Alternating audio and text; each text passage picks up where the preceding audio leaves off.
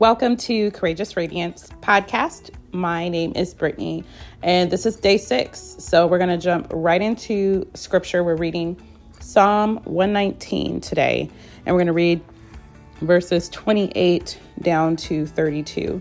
So the whole Psalm 119 is 176 verses. We're splitting this up over the whole month as we're praying for our husbands. So I'm going to start off with scripture. We'll talk about it briefly, and then we'll pray. So, Psalm 119, verse 28 I am weary from grief.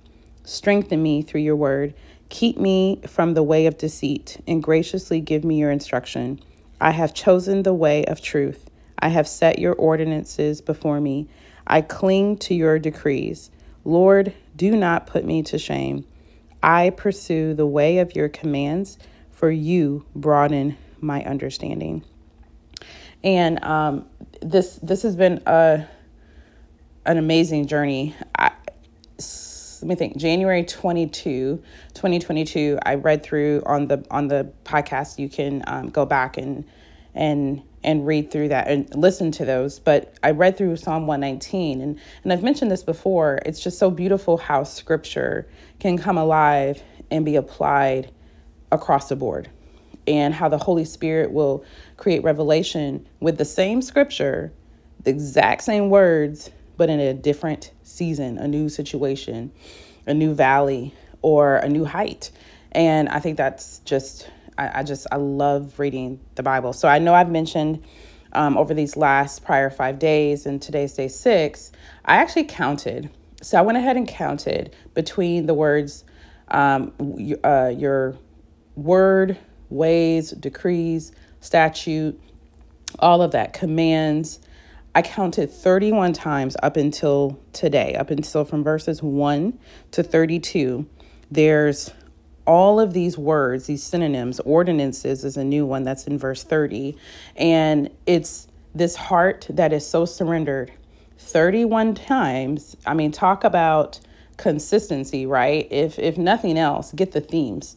So we can't just cherry pick scripture and apply it and it doesn't fit into the context, the broader context. So again, of 176 verses that are to come, we're only 32 in and I've counted 31 times. So what does that tell you? That that tells you that this person is in love with God's word. How do you get in love with God's word? I'm, if, if you're a reader, I don't know if you're a reader. I, I love to read. It's a cup filler for me. And you know what that's like when you have like a favorite book. Or if there's like a Netflix series. I've watched Downton Abbey so many times. So to be in love with God, exponential to that, where you just look for moments to steal, minutes to grab. It's not, let me sit down with this word again. Let me check this box. Because I used to live that. If I'm honest, I used to do that. I used to somehow wake up, start my day, thinking that my quiet time would make God happy or somehow reward me in some way. Um, and, and I don't really believe that it was done to, to be malicious, certainly, but it was, I thought there was this equation you do this and you do this and you do this. Like, this is how you follow God. Versus me now being in love with God and then these are the things I do. Right? So I don't focus on not cheating on my husband. I love my husband, so this is how I act. And I think it's the same way with God. But the verse that really stood out for me, I mean, again, besides everything else that I've just mentioned, but I really wanted to talk about this your way, this or the the Jesus is the way but your instruction, your ordinances, your decree, your commands, your words, right? So we have this 31 times that the person has mentioned being in love with God's word. So somewhere in there, they made a choice that they want to listen to God's word, that they've chosen to slow down their life. They've chosen to take the time and invest in this relationship with God. So, verse 30 says, I have chosen the way of truth. I have set your ordinance ordinances, excuse me, before me. So somewhere in all of this journey, they made a choice. You know, we have we all have the invitation. One thing I love about when you think about Christianity compared to other religions, it's interesting when it's like Christianity is exclusive and you know, it's kind of like a club. Well, aren't they all? Are, I mean, aren't all of the religions kind of exclusive? I mean, it's not like people who are Muslim are like you can do Muhammad and Jesus, um, or who whoever like Buddha and this. It's it's exclusive in that sense. But the thing I love about Jesus, Jesus followers, what we believe, what I believe is everything Jesus says or everything God says, it's always like, forsue whoever, whoever will come, whoever wants to be a part. It's not just this little small group of people, just the men, just the women. Now, man might have taken it, had, not might have, they've taken it and distorted it, but it has been thus far this open invitation to whosoever will come and seek him. So he's not going to chase us. Um, well, he does in a way, but he's not going to force us, is a better way. He's not going to force us to make a choice. We have to choose. So you have to choose is God first. This the very first commandment is loving the Lord your God with your whole heart, mind, body, and soul. And the second is like it, not making anything bigger than God. And y'all, that's hard let me let me just be honest that's hard.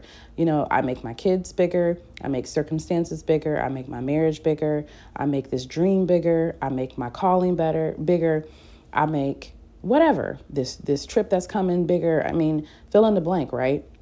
And um and it happens in a slow drift a slow process. So as we are choosing truth as we're choosing to make him first as we're choosing to make him bigger that has to be done in such a conscious, consistent, dedicated way. And it's not anything that you can just show up for one time. This is a daily commitment, a daily surrender, which is why in Mark 8, Jesus says that you're going to daily die. You're going to daily give up your air quote rights, which we really don't have a right. but don't tell us Americans, us Western, you know, first world that we don't have rights.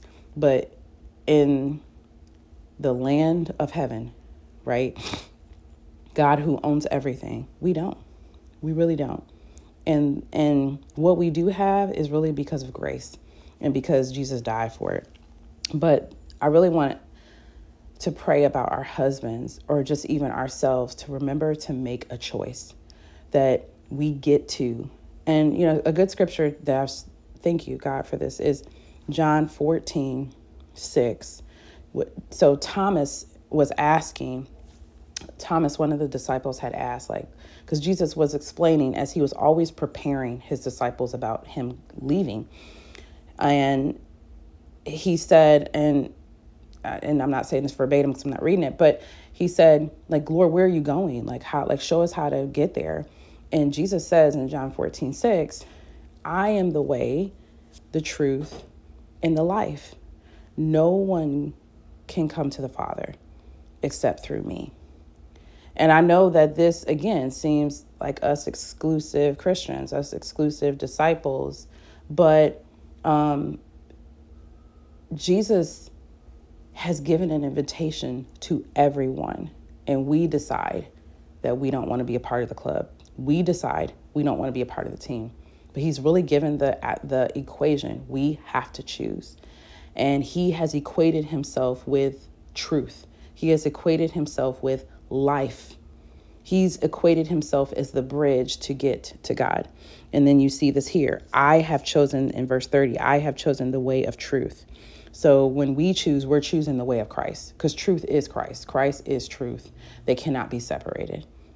And we pray that for our husbands. I pray that our husbands follow this way of truth, that they are truth seekers, which is Jesus, that they um, are so in love with the ways of God that this is just like a slip and slide for them. So let's pray for this way of truth and, and really just even in your quiet time, really seek your heart again, because this process of praying for our husbands over this month is not just, again, husband, husband, husband, but a heart check for us, a pulse check for us on is this what I believe?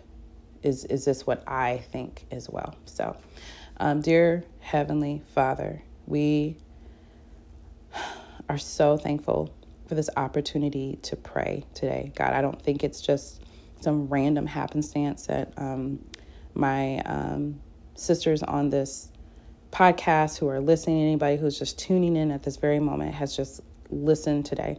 God, you providentially have set this up. God, you are in control of all things. Thank you so much for your statutes. Thank you so much for your decrees, your word. God, thank you for um, Jesus, who is our truth, our life. God, thank you for the way, the well lit path that you have given us, God. Even if it's a hard path, even if we have to die to some things to be on it, even if it cost us, God, we choose life and we choose you. We choose to be surrounded and, and, and indwelt with truth, Father God. So we pray for our husbands. Please help our husbands to have this mindset of truth. Please help them to be um, so fixed on getting to know more about Jesus and not going opposite him, God.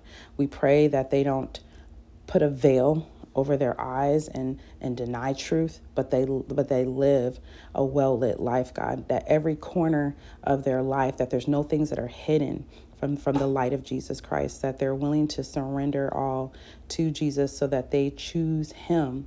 And through choosing Jesus through choosing truth we don't even have to worry about how well of a husband they're going to be to us Jesus is the North Star of their life already. Jesus is the head of their life already.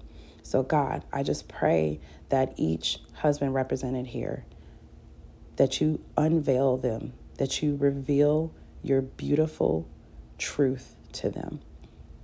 In Jesus' name, we also live surrendered. Amen.